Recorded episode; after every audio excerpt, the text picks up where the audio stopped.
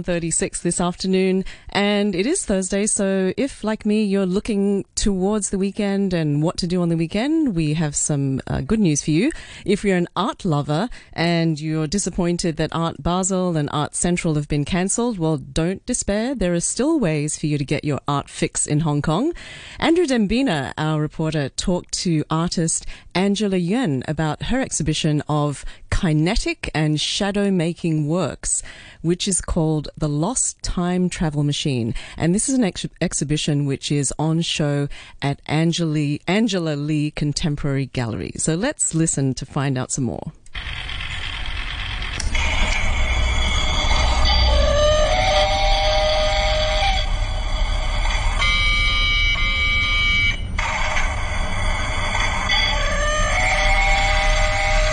Well, this is the sound of some quite intriguing kinetic art pieces in action in an exhibition that is on until the end of March. That's the sound of a train that's in the title piece of The Lost Time Travel Machine, which is an exhibition by Angela Yuen. I'm standing in front of a piece that is illuminated and projects shadows of black and some colour through them on the gallery walls around it. There are overlapping shadows that look like a projected cityscape of towers and look remarkably like some of the high rise buildings that we know in Hong Kong. So let's meet the artist inventor of these curious works. Hi, I'm Angela Yuen, a Hong Kong artist. I'm very happy to have you here with me to see the exhibition called The Lost Time Travel Machine. The reason why I called it because um, I would like to bring the audience uh, into different parallel universe where different time space combine together and create a unique scenery that combined a different landscape.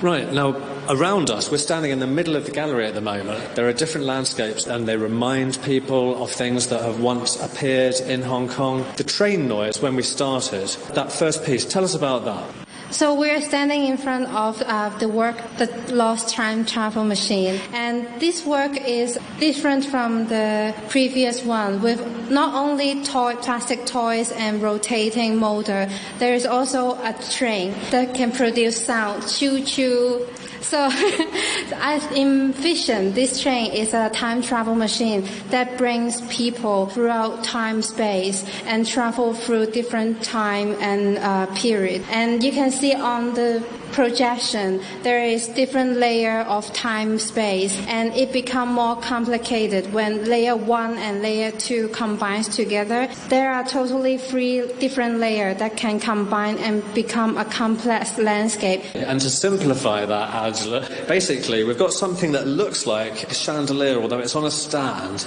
and there are circles that are rotating being driven around by motors don't know if you can hear that, listener. And on those rotating circular tables, and they're projecting with bulbs inside them through pieces of plastic that are stuck on them, these different coloured shadows which make up these different overlaps of images on the wall. So we start off with with the time travel machine that we've just been trying to describe to the radio listener. But we move on from there in this exhibition of 13 works into a gallery that really is glowing in colour. And some of the pieces of work are are not three dimensional as the one we just described. Some of them are hung onto wall space that look like an illuminated relief or 3D painting in a way. This series of work are elements that is uh, disappearing or disappeared in Hong Kong, which include uh, rickshaw, Queen's Pier, Bird Street, and ice cream motorcycle.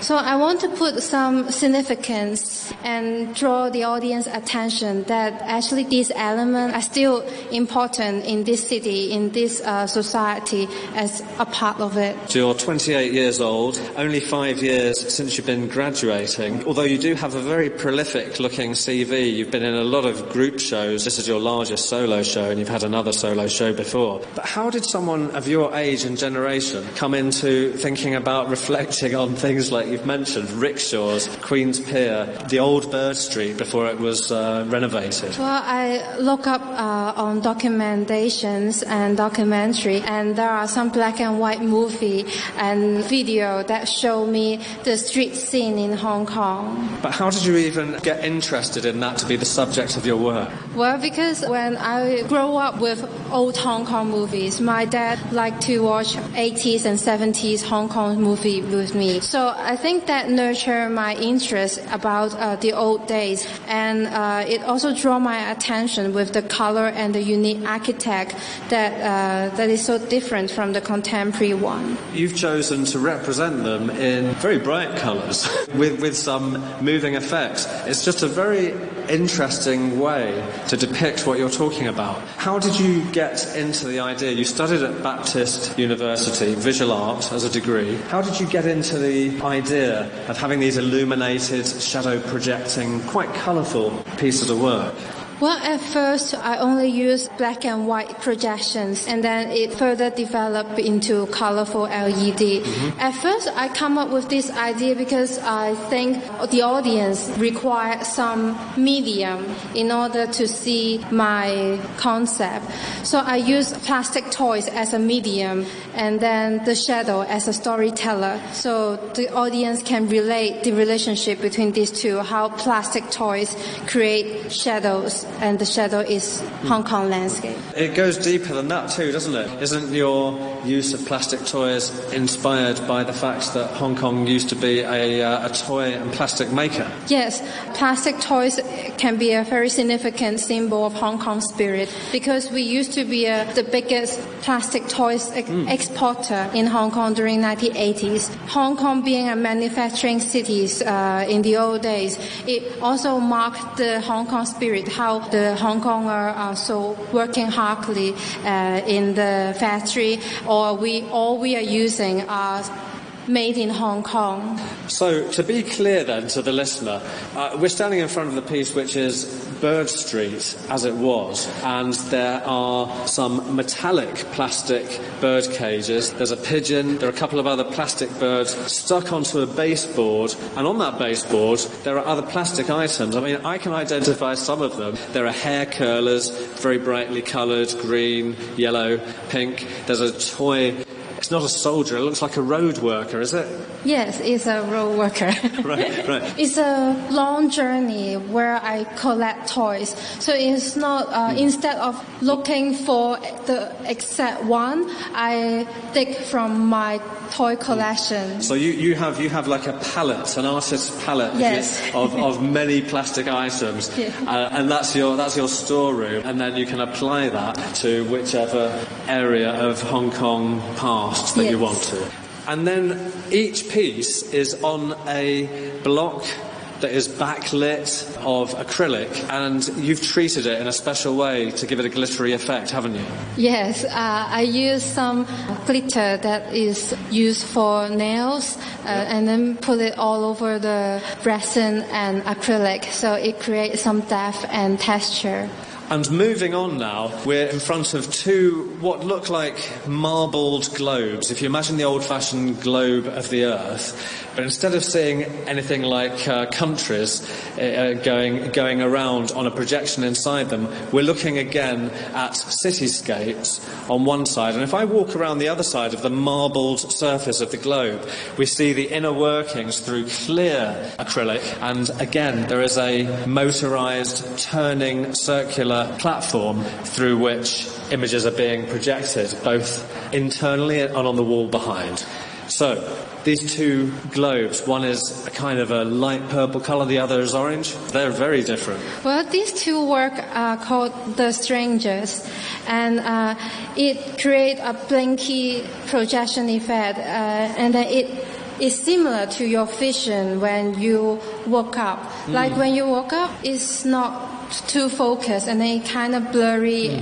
And I want to recreate this effect uh, and this vision because as the city further developed, all the landscape changed so fast. And sometimes when you look at it, it seems like you woke up in a strange world. So, five years on from when you did your visual arts course at Hong Kong Baptist University, what was your work like then? How did it lead you to this point? And what other mediums have you worked in? Well, uh, when I first graduated, I used found objects as my medium and also my art language and do installation and sculptures. Things that I have used include like um, projection screen, computer, fabrics, hangers as my language mm. to deliver my concept. So what comes first for you? Is it the concept or do you look at some materials and think, wow, this would really suit a certain subject? How does it work? Well, the concept start first. I have always been interested in the city value and also the background of it. So wherever I go, I look at the city and the people and look for the feeling, uh, how people interact with each other. Between graduating and now, what have been some of the, your other highlights in terms of exhibiting? Could you give us some examples of some of your other work?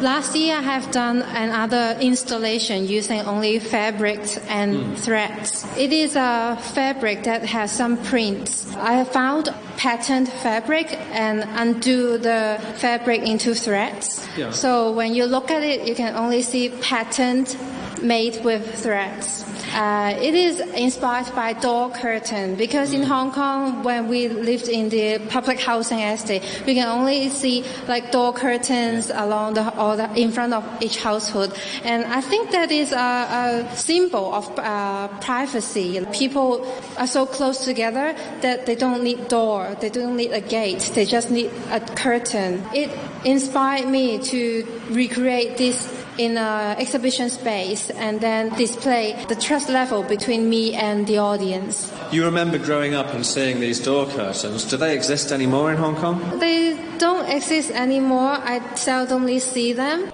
Like Bird Street, which was renovated, and rickshaws that don't really exist apart from for tourist photos these days. Again, it's something that has disappeared that you're bringing back to the public's attention. Yes. Also, in 2019, which means last year, I got nominated in Sovereign Asian Art Award, and uh, that is a great support as a young artist to got nominated. And finally, what do you hope that the visitor will see and feel when they're walking around this exhibition? Well, I hope to bring them into a parallel universe where they can see some disappeared and fading scenes, and they will also put some significance or attention to them so they won't disappear. Okay, thanks very much. And it's a very illuminating exhibition. Thank you. And that was artist Angela Yuen, and she was talking about her exhibition of curious kinetic artwork to 123 show contributor Andrew Dembina. Well, I'm definitely curious about going to see that. If you want to see it, her show, The Lost Time Travel Machine, is on at Angela Li Contemporary Gallery, which I believe is in Hollywood Road, and it's on until the end of March.